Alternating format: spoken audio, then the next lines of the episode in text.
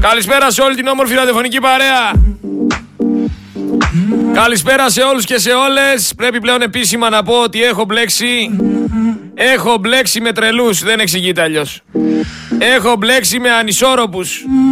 Έχω μπλέξει με κόσμο ο οποίος δεν έχει κάτι καλύτερο να κάνει από το να με βρίζει. Ξεκίνησε ο άλλος τώρα από το πουθενά, ούτε με ξέρει ούτε το ξέρω και αρχίζει γράφει. Μου τα έστειλε το πρωί ένας φίλος. Ο Σερέτης λέει είναι ένας ξεφτύλας, είναι λέει ιδιοκτήτης του Focus FM, βλάσφημος αντίχριστος, ο οποίος λέει αποκάλεσε ως μακακίες φράσεις του, Ευαγγέλ, του Ευαγγέλιου και υποδέχθηκε λέει με αλήτικο ξένο ναρκοτράγουδο τον ε, Μεθόδιο. Ρε αδερφέ, πραγματικά, σοβαρά τώρα. Δηλαδή δεν θέλω να το πω γιατί τώρα εντάξει είναι λίγο περίεργο αυτό που θα πω. Αλλά πρέπει να στο πω, δηλαδή, πρέ... μήπως πρέπει ντε και καλά. Μήπως το σκέφτεσαι πολύ. Αδερφέ, κάνε κάτι. Προσπάθησε να φύγει αυτό το πράγμα από το μυαλό σου. Αυτή η μακακία για το μυαλό σου και μόνο να φύγει. Προσπάθησε για σένα κάτω. Έκατσε, έψαξε και τα λεπτά ρε παιδιά από τη συνέντευξη και σημειώνει και λεπτά για τα οποία θεωρεί ότι εγώ είμαι ο αντίχριστος. Έλα Χριστέ και Κύριε, δεν μπορώ άλλο, δεν ξέρω πόσα μήλα την ημέρα κάνουν ε, τους πάντες πέρα. Αν κάποιος γνωρίζει να μου πει πόσα μήλα να φάω για να σηκωθούν να φύγουνε; Το ένα κάνει το γιατρό πέρα. Τους υπόλοιπους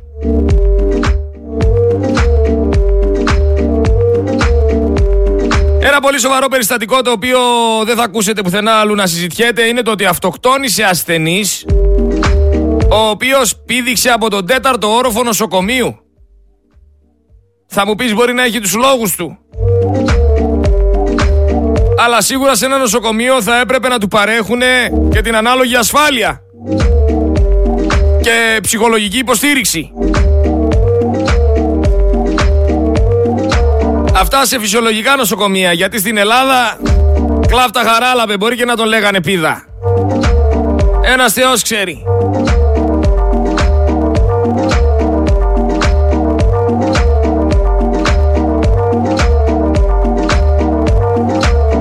Μιας και είπαμε ότι το τι ακούμε και πώς το ακούμε Θέλω να συζητήσουμε λίγο για την αλήθεια, γιατί αναφέρομαι συχνά πυκνά στην αλήθεια και κάποιοι δεν καταλαβαίνουν αυτό που λέω.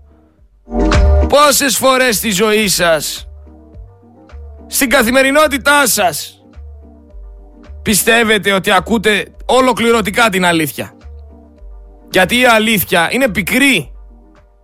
Η αλήθεια δεν χαϊδεύει αυτιά. Πολλές φορές όταν Πραγματικά φανερώνεται η αλήθεια.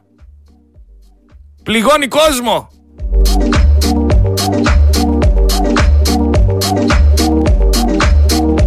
Στην ουσία ο κόσμος έμεσα δεν τη θέλει την αλήθεια.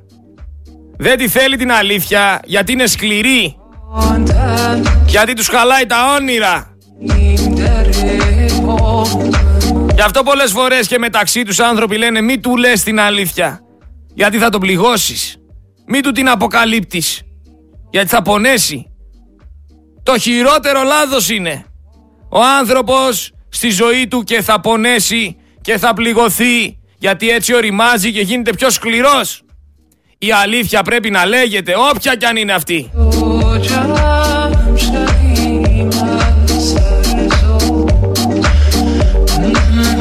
Απ' την άλλη κάποιοι δεν πιστεύουν την αλήθεια.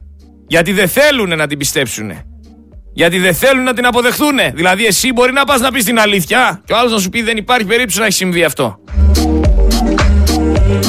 Συμβιβάζονται με το ψέμα. Με λίγα λόγια, είναι αρνητές της αλήθειας. Πώς θα αναπαύσει η ψυχή, θα, πώς θα, θα αναπαυτεί η ψυχή σου όταν αρνείσαι την αλήθεια; Θα ζεις σε έναν δικό σου κόσμο. Στο δικό σου συνεφάκι. Κάτι το οποίο είναι επικίνδυνο. Γιατί από αυτό το συνεφάκι θα έρθει η στιγμή που θα πέσεις. Πρέπει πάντα να εξετάζουμε λίγο βαθύτερα τα πράγματα. Μπορεί η αλήθεια να μας ενοχλεί, να μας ταράζει, αλλά δεν γίνεται να συμβιβαστούμε με το ψέμα. Το ψέμα το οποίο μπορείς να πεις ότι είναι και το σκοτάδι. Γιατί όταν δεν ξέρεις τι σου γίνεται, στο σκοτάδι ζεις.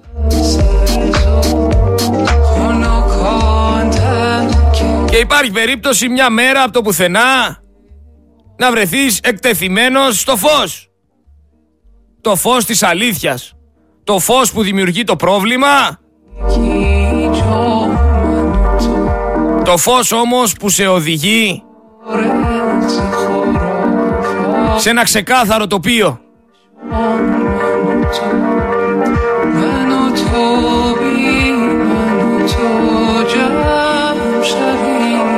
Ξέρετε το ψέμα είναι σαν αρρώστια. Άλλοι το θέλουνε, το ζητάνε. Γιατί, γιατί αποφεύγουν καταστάσεις, γιατί αποφεύγουν αντιδράσεις. Και κάπως έτσι μετά συνηθίζουν το ψέμα. Δηλαδή, άμα πεις την αλήθεια, μπορεί να δεχθείς μια αντίδραση. Ή ένας άνθρωπος να θυμώσει μαζί σου, ή ένας άνθρωπος να, να, να πει ότι, ξέρεις κάτι, δεν το ήθελα εγώ να γίνει έτσι. Άμα όμως πεις ψέματα και αρχίσεις να συνηθίζεις να λες ψέματα, στην ουσία κρύβεσαι από την αλήθεια. Κρύβεσαι από πράγματα τα οποία πραγματικά θέλεις. Και αν το δούμε αντικειμενικά πιέζεσαι. Πιέζεσαι να κάνεις κάτι που δεν θέλεις. Και αυτό που έχω να σου πω εγώ εσένα εκεί πέρα έξω που ακούς αυτή τη στιγμή Focus FM 103,6 και την εκπομπή κόντρα στο σύστημα είναι το ότι όταν αποφεύγεις τέτοιες καταστάσεις και λες ψέματα σημαίνει ότι πιέζεσαι και η ζωή είναι πολύ μικρή για να πιέζεσαι. Φυσικά κάποιοι επαναστατούν. Άλλοι μάχονται. Άλλοι όμως είναι και υπέρ της αλήθειας.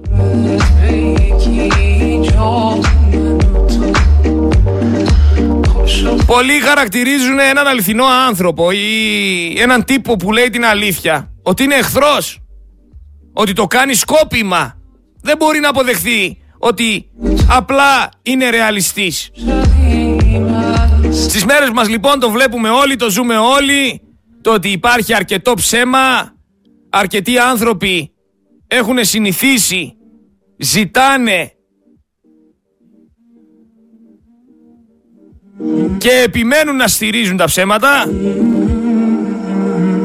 και αναρωτιούνται μετά γιατί δεν προοδεύουνε. Όχι στη ζωή τους, όχι στα οικονομικά τους, όχι στις δουλειές τους, αλλά με τον εαυτό τους. Μόνο όταν φτάσεις στο σημείο να λες αλήθεια στον εαυτό σου, να γυρίζεις δηλαδή στον εαυτό σου και να πεις ξέρεις κάτι, πιέζεσαι, ξέρεις κάτι, λες ψέματα, ξέρεις κάτι, δεν είναι σωστό αυτό που κάνεις, να το πεις αυτό στον εαυτό σου. Ξέρεις κάτι, μια φορά ζούμε. Δεν θα σκύψω κεφάλι να τρώω φάπες επειδή το θέλουν οι άλλοι. Μόνο τότε θα καταφέρεις να έχεις πρόοδο με τον εαυτό σου και να μπορέσεις να οριμάσεις και να μπορέσεις να, να δεις καλύτερα το τι πραγματικά συμβαίνει στη ζωή σου. Γιατί η αλήθεια είναι πάντα το φως. Και δεν είναι ωραίο και δεν είναι σωστό για σένα να ζεις στο σκοτάδι. Φυσικά παίζει ρόλο και η διάθεση αυτού νου που θα ακούσει την αλήθεια. Γιατί ένας άνθρωπος που δεν θέλει να ακούσει την αλήθεια, δεν θα αποδεχθεί την αλήθεια. Θα βρει δικαιολογίες, θα, θα, θα θέσει άλλα ζητήματα, θα αλλάξει τη, θα διαμορφώσει τη συζήτηση, θα φέρει στη συζήτηση πάνω και άλλες καταστάσεις, θα μπερδέψει δηλαδή το σκοτάδι με το φως για να μπορέσει να, να το πάει εκεί που θέλει. Αυτοί οι άνθρωποι όμως είναι εγωπαθείς. Αυτοί οι άνθρωποι θέλουν πάντα να περνάει το δικό τους. Και κατά πάσα πιθανότητα αυτοί οι άνθρωποι είναι νεοδημοκράτες, να σας το πω τώρα έτσι απλά και ωραία. Γιατί οι νεοδημοκράτες δεν κάνουν κάτι διαφορετικό. Θέλουν να γίνεται αυτό που θέλουν αυτοί να, γίνουν, να γίνει. Και δεν τους ενδιαφέρει τίποτα άλλο. Θέλουν τώρα να διαγράψουν 6,8 εκατομμύρια για τα κανάλια. Το κάνουνε και δεν ρωτάνε κανέναν. Και το χρέος θα περάσει στο δημόσιο και θα το πληρώνεις εσύ εκεί πέρα έξω. Και άμα πας εσύ να πεις ότι αυτό είναι λάθος, θα σου πούνε όχι δεν είναι λάθος και ας είναι η αλήθεια. Θα σε ξαναπετάξουν στο δικό σου σκοτάδι και θα πληρώσεις και τα 6,8 εκατομμύρια. Να κοιτάτε λοιπόν απέναντί σας τον ψεύτη. Να κοιτάτε απέναντί σας έναν άνθρωπο εγωπαθή ο οποίος δεν θέλει να αλλάξει τίποτα και θέλει να γίνεται πάντα το δικό του στα μάτια. Και να του λέτε ότι ξέρεις κάτι δεν θα πιεστώ δεν θα κάνω αυτό που γουστάρεις εσύ ντε και καλά άμα τόσο πολύ θες κάτι έλα να τα βρούμε στη μέση δεν δεχόμαστε κανένα να μας επιβάλλει δεν δεχόμαστε κανένα να παίρνει αποφάσεις για τη δική μας ζωή και σίγουρα δεν δεχόμαστε από κανέναν να μας λέει το τι θα κάνουμε στη ζωή μας.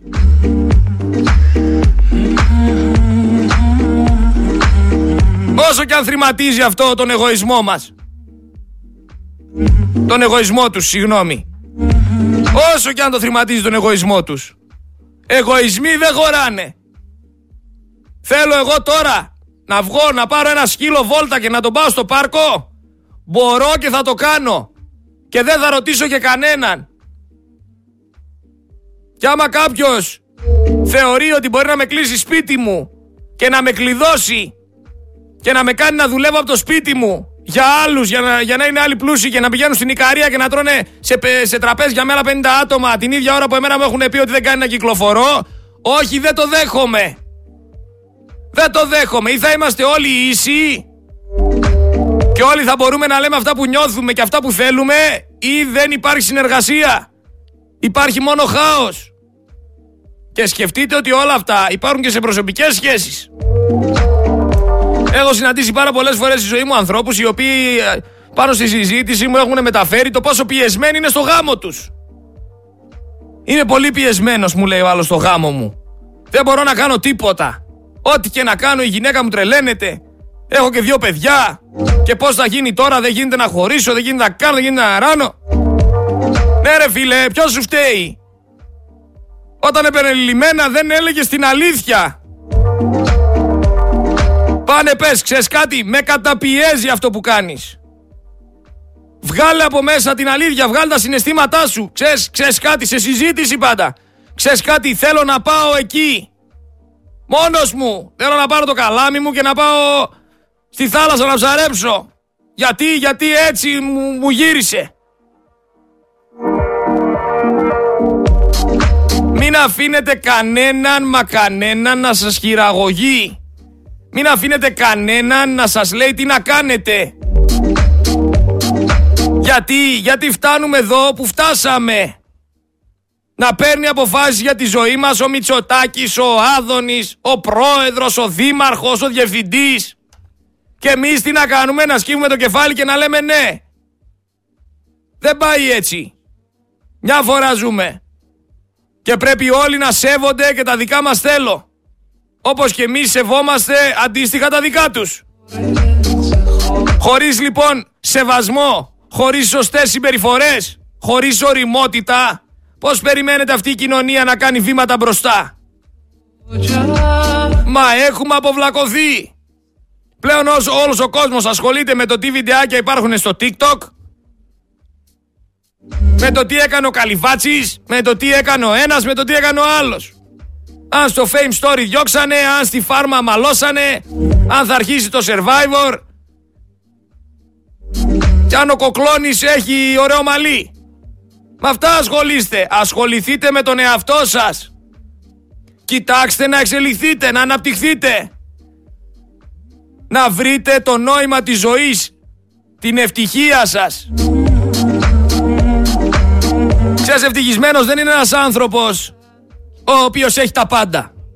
Ευτυχισμένος είναι ένας άνθρωπος ο οποίος έχει βρει τι του αρέσει στην καθημερινότητά του. Ένας άνθρωπος ο οποίος νιώθει ολοκληρωμένος από αγάπη, από εμπιστοσύνη, από διάφορα συναισθήματα. Έτσι γεμίζεις συναισθηματικά. Έτσι γίνεσαι ευτυχισμένος. Αλλιώς είσαι ευτυχισμένος για μια στιγμή. Δηλαδή, αγόρασα ένα καινούριο πανάκριβο αυτοκίνητο. Είμαι ευτυχισμένος για εκείνη τη στιγμή που το αγόρασα και για κάποιες επόμενες μέρες. Μετά μου φεύγει. Και αναρωτιέμαι γιατί μου φεύγει και τι θέλω. Τα πάντα βρίσκονται μέσα μας και στον τρόπο που σκεφτόμαστε και στον τρόπο που λειτουργούμε και το τι κάνουμε.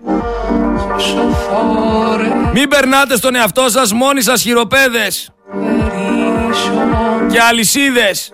Κόντρα σε όλα, κόντρα και στην πίεση. Κόντρα σε όλα, όπως λέμε, κόντρα και στο σύστημα.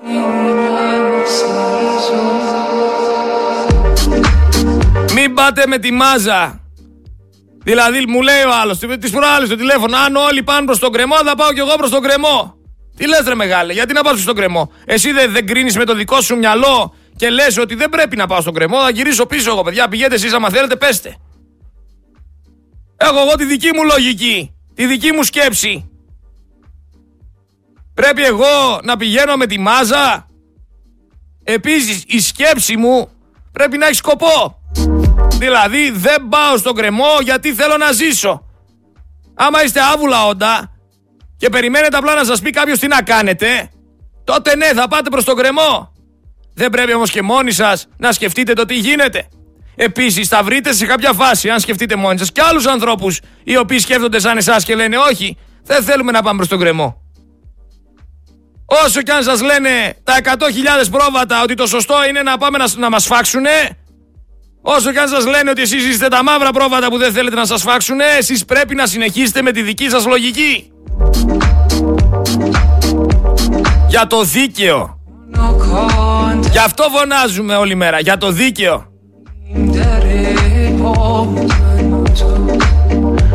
Φτάνει πια με την παραπληροφόρηση, φτάνει πια με όλο αυτό που προσπαθούν να φτιάξουν όλοι αυτοί οι συστημικοί. Εδώ ρε Έλληνες δημότες της Χιμάρας καθημερινά ταχώνουν σε, σε δήμαρχο τον οποίο δεν τον εκλέξανε. Είναι διορισμένος από την Αλβανία γιατί ο δήμαρχος που εκλέξανε είναι στη φυλακή και κανένας από την Ελλάδα δεν αντιδράει για τη Βόρεια Ήπειρο. Και βγαίνουν τώρα οι άνθρωποι από εκεί πέρα και λένε, κάνουν αναφορές. Πουλάνε παράνομα λέει τα οικόπεδά μας σε Αλβανούς. Και η ελληνική κυβέρνηση πετάει χαρταετό. Η ελληνική κυβέρνηση πάει τσάρκα πέρα στον Παξέ Τσιφλίκη.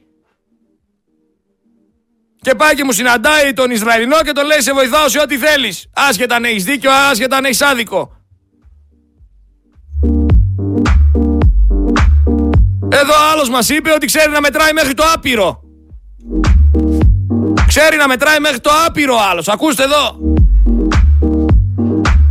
Και δεν είναι μόνο αυτό που θα ακούσουμε, θα ακούσουμε κι άλλα πολλά και θα μας πέσουνε τα αυτιά. Ο άλλος μου λέει είναι αφύσικο. Να έχουμε λέει 30 βαθμούς. Ενώ έχουμε χειμερινή ώρα. Και ενώ μπαίνουμε Νοέμβρη. Του απαντάω κι εγώ ναι, κι εγώ θεωρώ αφύσικο το να λες ότι έχουμε δημοκρατία με κυβέρνηση κούλη, βορύδι, άδωνη, πλεύρη. Και δεν θεωρώ ότι ούτε αυτό είναι φυσιολογικό. Και άμα τα βάλουμε κάτω, πλέον τίποτα φυσιολογικό δεν έχει μείνει. Σας είπα χθες είδα διαφήμιση από εταιρεία με εσώρουχα που ο άντρας φορούσε σουτιέν. Και η γυναίκα όχι.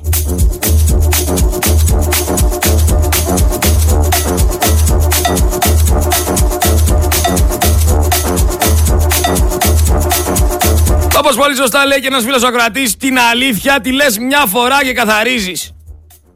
Ενώ το ψέμα πρέπει να το θυμάσαι, πρέπει να το κρατάς μέσα σου. Να μην κάνεις λάθος, να μην αποκαλυφθεί. Μόνο με την αλήθεια θα πάρετε τις σωστές αποφάσεις. Με το ψέμα όλα θα πάνε λάθος. Ακούστε με που σας λέω. Μπορεί να είναι ενοχλητική, μπορεί να είναι σκληρή, μπορεί να είναι ό,τι είναι. Αλλά είναι ο σωστός δρόμος. Κόντρα σε ό,τι μας χαλάει τη μέρα λοιπόν.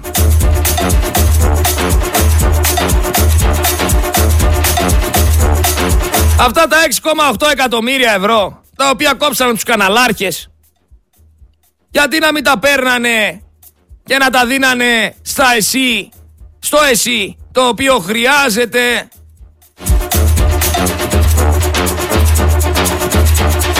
στελέχη το οποίο χρειάζεται βοήθεια, το οποίο χρειάζεται ανακαίνιση, το οποίο χρειάζεται χρήμα. Γιατί να τα χαρίσει στους καναλάρχες και να μην τους τα πάρεις αφού τα έχουνε για να τα δώσεις εκεί που πρέπει; Γιατί, γιατί έμεσα τους πληρώνεις να κελαϊδάνε για εσένα. Ε τώρα έχει μαλλιάσει η γλώσσα μου να σας τα λέω. Όλα στη μένα είναι βρε βλαχοβαλκάνι. Βγαίνετε φωνάζετε χρόνια πολλά Ελλάδα. Ζήτω η Ελλάδα ενώ δεν ξέρετε τίποτα. Δεν ξέρετε καν γιατί γιορτάζετε. Δεν έχετε μάθει να λέτε όχι. Στο ναι, στο ναι είστε. Εδώ ρε κλείνει εργοστάσιο λέει. Και πετάνε στο δρόμο στην Πάτρα 121 ανθρώπους. Τι θα κάνουν αυτοί οι άνθρωποι; Πού θα βρουνε δουλειά; Ειδικά αν είναι και σε μεγάλη ηλικία. Τώρα θα μου πεις η ξαδέρφη του Μητσοτάκη με τη ΜΚΟ τη θα φέρει 6.500 νέους ευάλωτους. Έτσι τους ονομάζουν τώρα. Ευάλωτους. Παράνομους, μετανάστες. Προτεραιότητα έχουν αυτοί. Γιατί αυτοί έχουν και τζάμπα ψυχολογική υποστήριξη και τζάμπα δικηγόρο και τζάμπα σπίτι και τζάμπα φαΐ και μισθό. Έχουν και προτεραιότητα στο να τους δώσουν δουλειά. Και κάθεσαι εσύ και μαλώνεις και φωνάζεις και τσιρίζεις. Εδώ ρε την κοπελίτσα τη σκοτώσανε στο ξύλο οι αστυνομικοί. Κάταγμα έχει, αιμάτωμα έχει, αιμορραγικές θλάσεις έχει. Και όλα αυτά στο κεφάλι έτσι. Θλάσεις στο εγκεφαλικό παρέχημα. Αυτά τα αναφέρουν έτσι οι γιατροί, δεν τα λέω εγώ. Αυτή η 17χρονη έπεσε θύμα ξυλοδαρμού από αστυνομικούς. Ακούστε εδώ. Κάταγμα θόλου κρανίου και ενδοκρανιακό αιμάτωμα.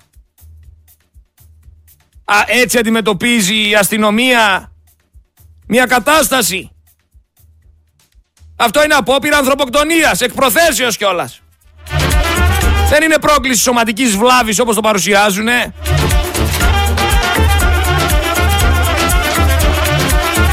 Τι λέει η πολιτική ηγεσία για αυτό το περιστατικό; Τι λένε οι εισαγγελείς; Θα πάει κανένας φυλακή που ένα 17χρονο κορίτσι αυτή τη στιγμή κινδυνεύει να χάσει τη ζωή του στο νοσοκομείο; Γιατί, γιατί ένας αστυνομικός αποφάσισε να τη σκοτώσει στο ξύλο; Θα χάσει τη δουλειά του αυτός ο άνθρωπος. Δεν είναι παράνομο αυτό που έκανε.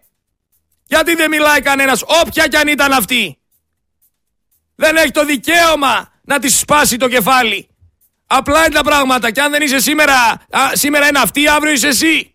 Γιατί έχουμε δει τα ΜΑΤ να σπάνε κρανία από υγειονομικούς οι οποίοι κάνανε απεργία πείνας. Στα καροτσάκια ήταν και τους πετούσαν δακρυγόνα, βρε. Έχω στοιχεία και στοιχεία έχει να σας δείξω τους παππούδες, τους συνταξιούχους που κατεβάζει όλο τον κλόπ στον παππού.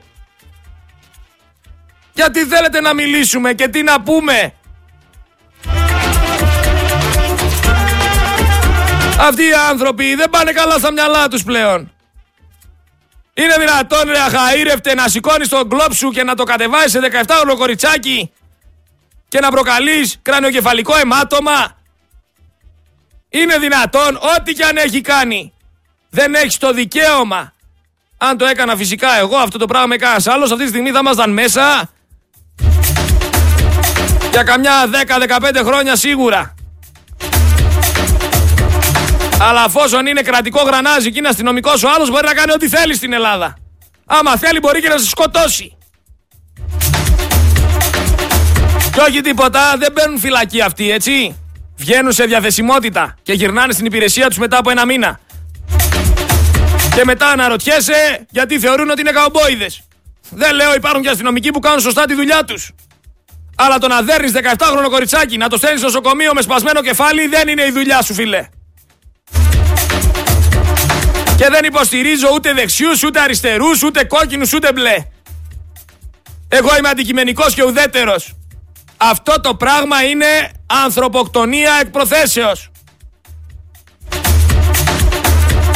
Εδώ βλέπαμε τον άλλον αστυνομικό να περνάει δίπλα από τα μάξια και να σπάει τα τζάμια εσκεμένα. Γιατί ήταν σε μια συγκεκριμένη περιοχή, λέει. Είναι να τρελαίνεσαι. Και την ίδια ώρα όλοι οι αστυνομικοί ξέρουν πού πουλάνε ναρκωτικά ο ένας και ο άλλος και δεν πάει καν να κάνει ένα ξεκαθάρισμα. Αυτές τις εντολές έχουμε.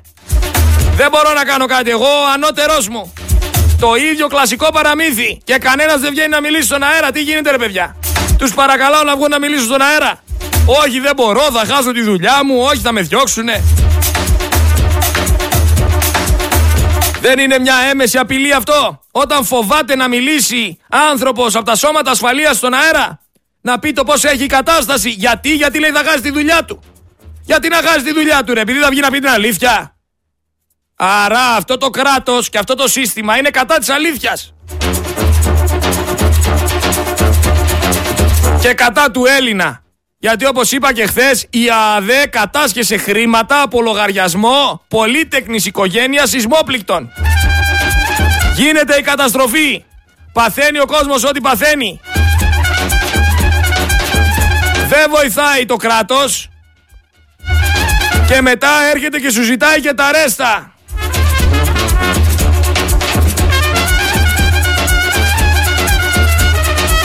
Αυτή είναι επίσης γελάω πάρα πολύ με όλους αυτούς τους χυψεροδημοσιογράφους που τέσσερα χρόνια γλύφανε όλη μέρα τη Νέα Δημοκρατία. Όλη μέρα τη Νέα Δημοκρατία. Ζήτω η Νέα Δημοκρατία. Τι καλό που είναι ο Μητσοτάκης. Τι όμορφη που είναι η Μαρέβα. Τι ισχυρή που είναι η Ντόρα. Και δεν φταίνε σε τίποτα. Και είναι η καλύτερη οικογένεια. Και, και πρέπει μόνο αυτούς να ψηφίσετε. Και, και, και, και, και, και. Και τώρα ξαφνικά ανακαλύπτουν ότι κάτι δεν πάει καλά. Παράλληλα όμως συνεχίζουν να φοράνε τη γαλάζια γραβάτα. Κατάλαβες; Μία έτσι, μία γιουβέτσι. Και έχεις τον Μπέο να σου λέει ότι θα είναι δήμαρχος για άλλα 105 χρόνια. Γιατί, γιατί ξέρει τι IQ έχουν οι πολίτες στο Βόλο. Και αυτό το παίζει καουμπόης κι αυτός. Ο οποίος, να πούμε, μιλάμε τρελό επίπεδο. Ο Μπέος, ο Μπέος, ρε φίλε, τρελό επίπεδο. Άστε, εδώ μιλάμε για άνθρωπο ο οποίος είναι από άλλη εποχή.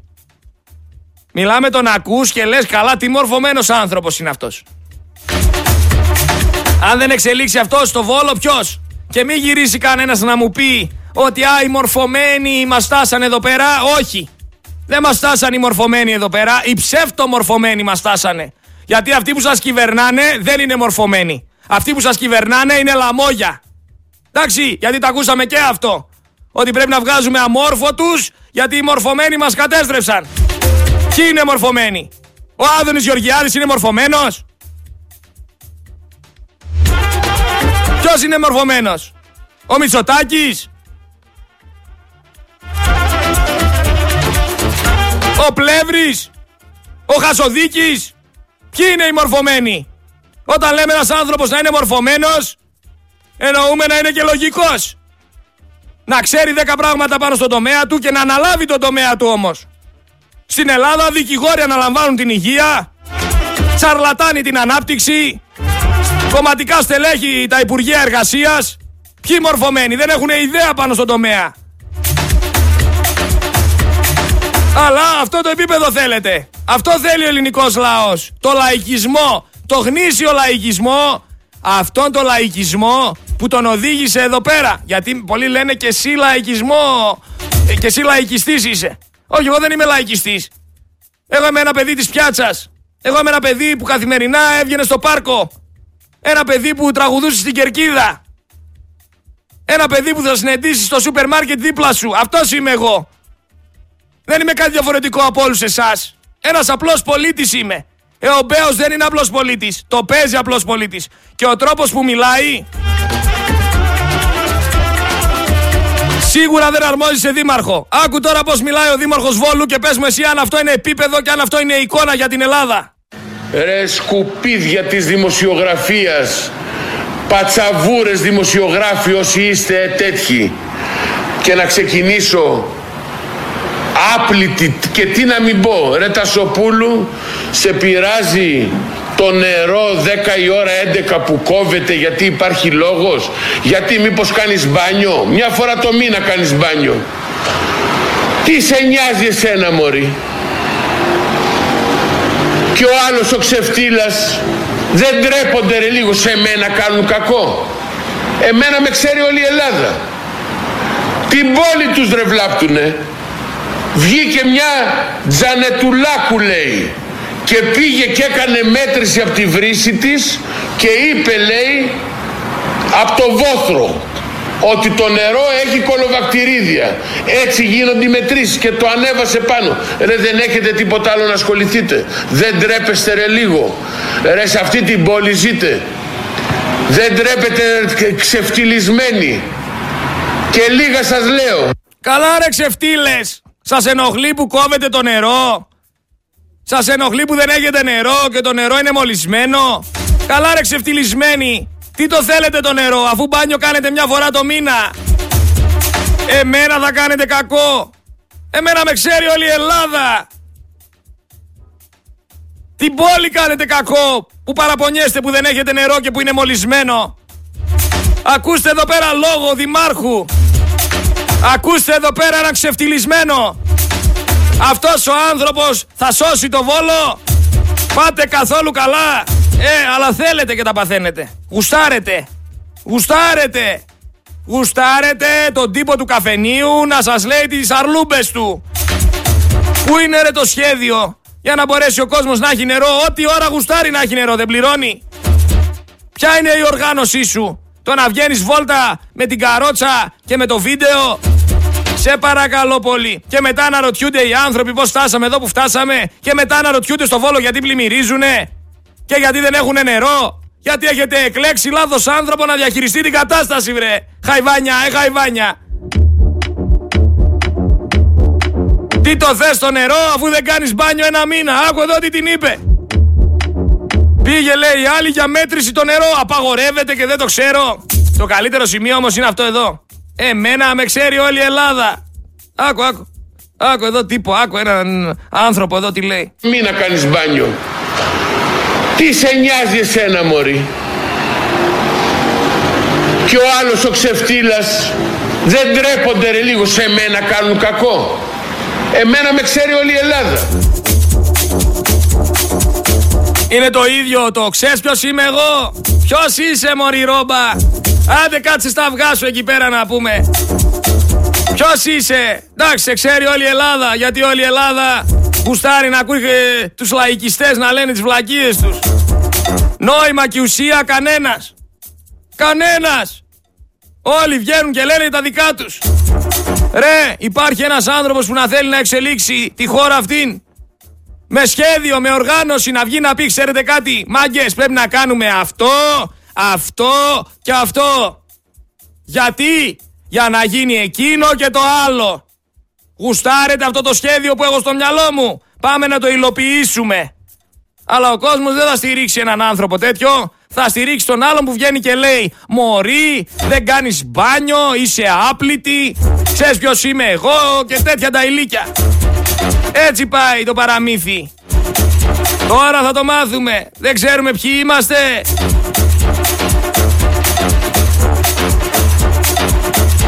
Άξιοι της μοίρας μας. Βγαίνει άλλη στο δελτίο ειδήσεων των 6. Η δημοσιοκάφρος. Και τι λέει; Η Ελλάδα πρωτοστατεί στην προσπάθεια για άνοιγμα ανθρωπιστικών διαδρόμων μέσω θαλάσσης. Ακούστε. Εν τω μεταξύ η Ελλάδα πήγε από τη σχετική ψηφοφορία, έτσι.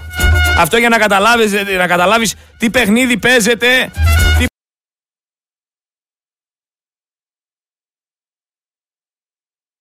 παραπληροφόρηση είναι όλο αυτό που βλέπεις. Αλλά πάμε και σε κάτι ακόμα. Θυμάμαι όλους αυτούς τους φιλελέδες, τους φιλελεύθερους, να λένε ότι πρέπει να έρθουν αυτοί στη χώρα μας και είναι πρόσφυγες και αυτοί οι άνθρωποι αξίζουν μια καλύτερη ζωή και αυτοί οι άνθρωποι μια δεύτερη ευκαιρία και να τους βοηθήσουμε και εκεί που είναι δεν περνάνε καλά και εμείς μπορούμε γιατί έχουμε και, ε, ε, και οι ίδιοι σήμερα μετά από τρία χρόνια είναι αυτοί που λένε ότι αυτοί οι άνθρωποι είναι επικίνδυνοι. Γιατί, γιατί κουβαλάν μαχαίρια, μπαίνουν μέσα στις εκκλησίες και φωνάζουν Αλαχού Ακμπάρ. Είναι οι ίδιοι άνθρωποι που θέλανε τόσο πολύ να έρθουν όλοι αυτοί στην Ελλάδα που τώρα βγαίνουν και λένε φοβάμαι να κυκλοφορήσω μετά τις 8 και 9 το βράδυ σε διάφορες περιοχές. Και τι κατάσταση είναι αυτή. Και πώς θα αποφύγουμε αυτή την κατάσταση. Ε τώρα λουστείτε τα, λουστείτε τα βρε δίθεν Ευρωπαίοι. Όταν εγώ έβγαινα και σου έλεγα ότι είναι υποκατάρρευση το νοσοκομείο του Βόλου και είναι ακόμα. Το ότι βγαίνει ο διευθυντής του τμήματος επιγόντων και λέει φτάνει ρε παιδιά. Δεν έχετε καταλάβει ότι θα μας αναγκάσετε όλους να φύγουμε από το ΕΣΥ. Εσύ ασχολούσουν με τον Κασελάκη και τι διάμετρο έχει η ροδέλα του. Και τα σημαντικά θέματα σου φαινόντουσαν βαρετά. Και μετά μια μέρα τύχαινε να πας στο νοσοκομείο και άρχισες την κρίνια. Γιατί, γιατί είχε φτάσει ο κόμπος στο δικό σου χτένι. Γιατί χτύπησε το πρόβλημα και τη δική σου πόρτα. Γιατί αν δεν γίνει αυτό δεν σκούζεις. Εσύ που φωνάζεις τώρα για την ιδιωτικοποίηση, αύριο μεθαύριο θα λες είναι άδικο. Γιατί έχουμε δει πως γυρνάτε τα μπιφτέκια. Δεν σας γνωρίσαμε σήμερα.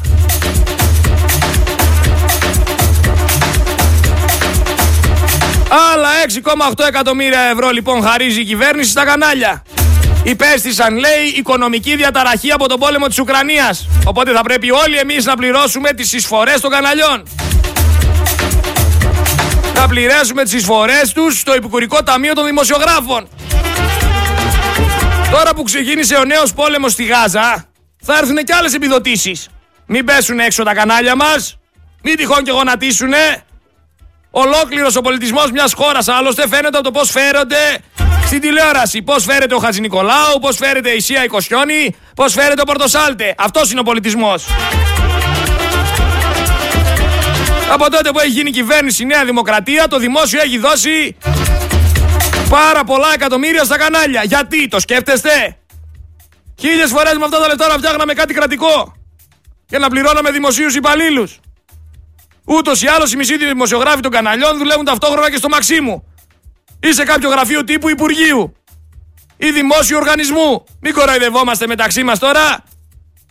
Κι όμως τα κανάλια συνεχίζουν κανονικά και δεν είναι αχάριστα. Ανταποδίδουν τη στήριξη και με το παραπάνω. Φόλα Νέα Δημοκρατία όλοι. Λογικό δεν είναι όταν παίρνουν τα εκατομμύρια και είναι βολεμένοι. Για να μην μιλήσουμε για τα τηλεπαράθυρα που οι υπουργοί της κυβέρνησης ασκούν περισσότερη κριτική στην κυβέρνηση από τους δημοσιογράφους. Σε σημείο να παίρνουν τηλέφωνο οι συνταξιούχοι του Άδωνη για να πούνε να μεσολαβήσει στον αυτιά και να ξεμπλοκάρει η σύνταξή τους. Τι να πεις όμως, αφού δεν θέλετε την αλήθεια, γουστάρετε το ψέμα. Αν όμως υλοποιηθεί όλο αυτό το σχέδιο που έχουν στο μυαλό τους, θα σταματήσει να υπάρχει ελεύθερη έκφραση στην Ελλάδα. Γιατί αυτοί πάνε να, να τελειώσουν με όλα τα μέσα και να υπάρχουν μόνο τα δικά τους μέσα. Είναι κόλπα που γίνονται από την κυβέρνηση αυτά. Μην γελιέστε. Μεγάλα κόλπα. Όπως γινόντουσαν και επισημήτη κάποια κόλπα. Τώρα έρχεται και η ενέργεια, έρχονται και απευθείας αναθέσεις, έρχεται και η ακρίβεια. Εδώ θα είμαστε. Πλήρωνε εσύ τώρα τις οφειλές των τηλεοπτικών σταθμών προς τον ΕΔΟΑΠ 6,8 εκατομμύρια και μη μιλάς. Μη μιλάς, άστο. Πετάξανε τροφής στα περιστέρια. Με τόσα εκατομμύρια ευρώ που έχει δώσει κυβέρνηση στα κανάλια. Θα έπρεπε να αποδεχθείτε ότι θα μπορούσαμε να αλλάξουμε την κατάσταση στη χώρα 10.000 φορές. Μη σου πω 10 εκατομμύρια φορές. Δεν φτάνουν όμως μόνο τα εκατομμύρια από τις λίστες πέτσα, από διαγραμμένα χρέη. Βάζουν και κρατικές διαφημίσεις σε όλα αυτά τα κανάλια για τα εξτραδάκια και από εκεί κονόμα. Με λίγα λόγια, να σου το πω απλά τώρα τι γίνεται. Θα πάει ο Ευαγγελάτος σε μια ταβέρνα να φάει και το λογαριασμό θα τον πληρώσεις εσύ. Θα πάει ο Χατζη Νικολάου βόλτα στα μπουζούκια και τα λουλούδια θα τα πληρώσεις εσύ φίλε.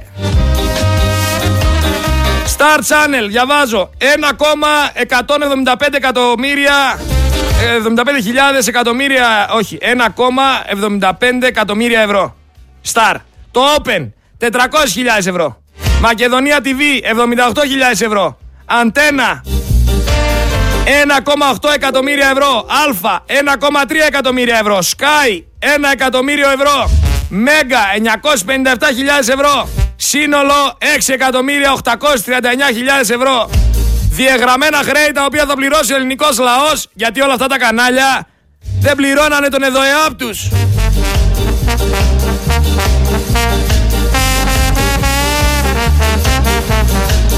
Ξέρετε τι είναι ο ΕΔΟΕΑΠ; Να σας πω εγώ τι είναι για να καταλάβετε. Είναι ο ενιαίος δημοσιογραφικός οργανισμός επικουρικής ασφάλισης και περίθαλψης. Με λίγα λόγια την ασφάλεια όλων αυτών που βλέπετε στην τηλεόραση την πληρώνετε εσείς. Μα να γράφουνε μετά όλα τα άρθρα πόσο καλός είναι ο Μητσοτάκης Τυχαίο γεγονός Αφού εσείς τους ταΐζετε, εσείς τους συντηρείτε Έρχεται τώρα την εφορία και νέα τροπολογία. Λέει οι ελεύθεροι επαγγελματίες δεν γίνεται να δηλώνουν κάτω από 9.100 ευρώ το χρόνο.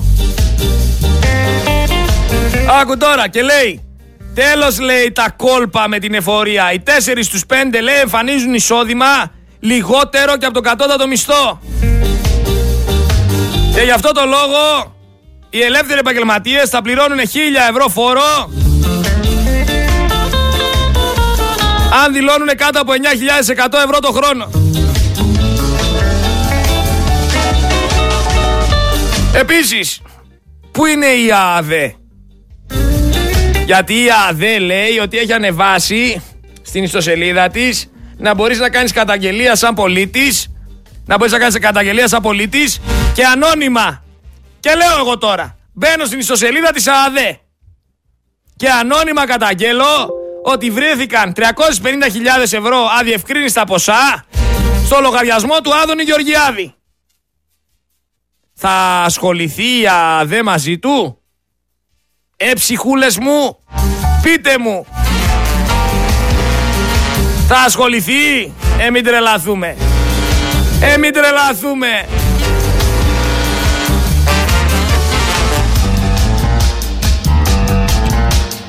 Σας παρακαλώ πολύ. Κάπου όπα. Αλλά δεν φτάνουνε μόνο αυτοί. Έχει κι άλλους. Έχει κι άλλους. Είναι και ο Μπάμπης ο Παπαδημητρίου. Ο οποίος φόρεσε γυαλί και νομίζει τώρα ότι έχει άποψη. Και τι λέει ο Μπάμπης ο Παπαδημητρίου; Ορθώς λέει η Ελλάδα κράτησε τις αποστάσεις της από το ψήφισμα που πρότειναν και ομαδικά υπεστήριξαν χώρες που έχουν μουσουλμανικό πολιτικό σύστημα αφού δεν συμπεριλήφθηκε λέει η σαφής καταδίκη της τρομοκρατικής δράσης της Χαμάς.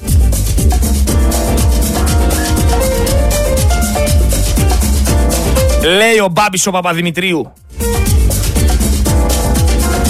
Ρε Μπαμπίνο, πάνε πιες κανένα καφέ ρε Μπαμπίνο. Φάει κανένα κρασανάκι γεμιστό. Σε παρακαλώ πολύ τώρα. Έχεις και άποψη για τη Χαμάς. Και έχεις και γενικά και άποψη για το τι θα έπρεπε να κάνει η Ελλάδα.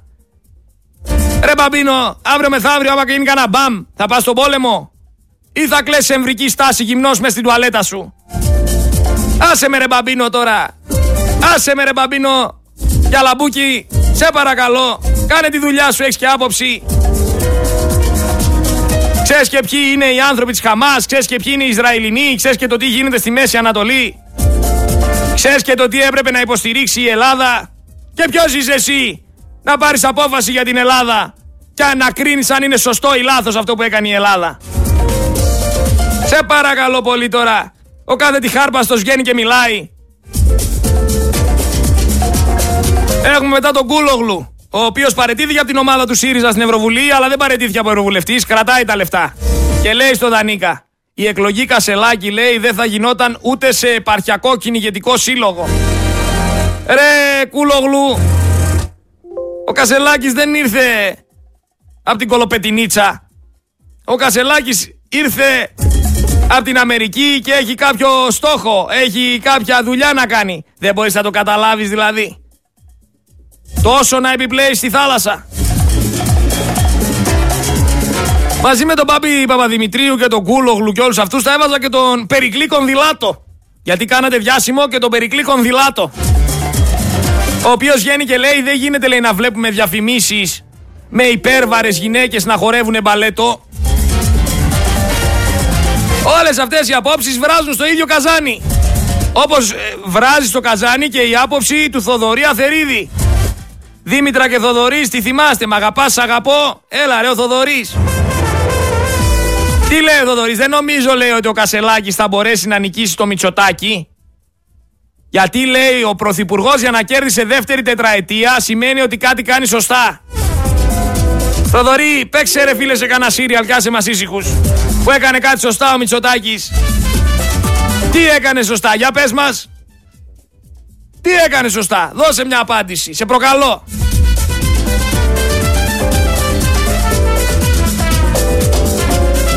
Έχει κι άλλους. Αγράφει άλλος τώρα. Η μοναδική φορά που ο Έλληνας έχει έναν πρωθυπουργό που στέκεται αντάξια στη διεθνή σκηνή αντιμετωπίζοντας συνεχείς κρίσεις και του επέστρεψε λέει στο ακέραιο την εθνική υπερηφάνεια που είχε αποτελέσει που είχε απολέσει, συγγνώμη, από αγράμματους λαϊκιστές. Άκου τώρα εδώ σάλια. Χλαπ, χλουπ όλη μέρα το Μητσοτάκι. Μπας και τους βολέψει. Για τους ελεύθερους επαγγελματίες για την τροπολογία έχω να πω ότι το 54% ψήφισε Νέα Δημοκρατία. Καλά να πάθετε.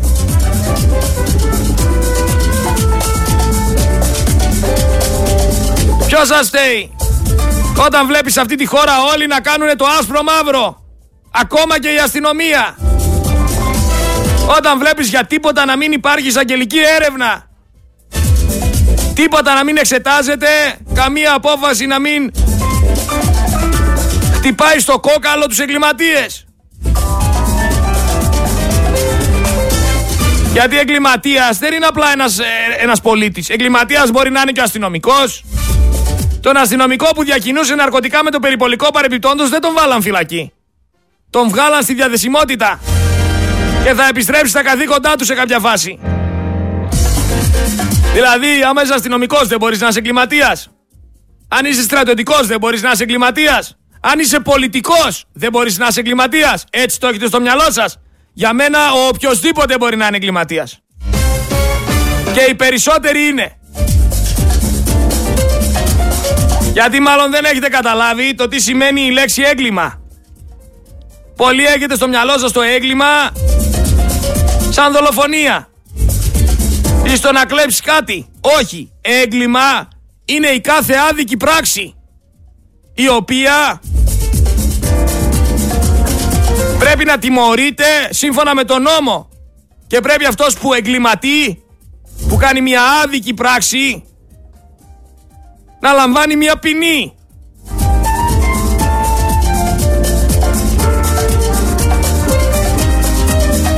Δεν είναι λοιπόν έγκλημα μόνο η δολοφονία και η ληστεία. Έγκλημα είναι και η αδικία. Έγκλημα είναι και η ανευθυνότητα. Γιατί όταν έχεις μια ταλίκα και την έχεις φορτώσει πάνω μπάλες και σε μια στροφή σου φεύγει μπάλα και πέφτει πάνω σε μια γιαγιά στην ουσία είσαι εγκληματίας γιατί είσαι ανεύθυνος. Γιατί έχασε ένας άνθρωπος τη ζωή του εξαιτίας της ανευθυνότητάς σου. Το ίδιο ισχύει και για τον Καραμαλή. Ο οποίος ήταν υπουργός και εξαιτίας της ανευθυνότητάς του δεν υπήρχε τηλεδί. Και σας έλεγα ότι δεν είναι μόνο οι παοξίδες αυτοί που κάνουν τα επεισόδια. Είναι και οι Ολυμπιακοί, είναι και οι Αριανοί, είναι και οι Αεξίδες, είναι όλοι. Και μου λέγατε όχι και τους υποστηρίζεις και τους κάνεις και τους ράνεις. Και τώρα το βρίσκεται μπροστά σας ότι δεν έχει χρώμα η οπαδική βία.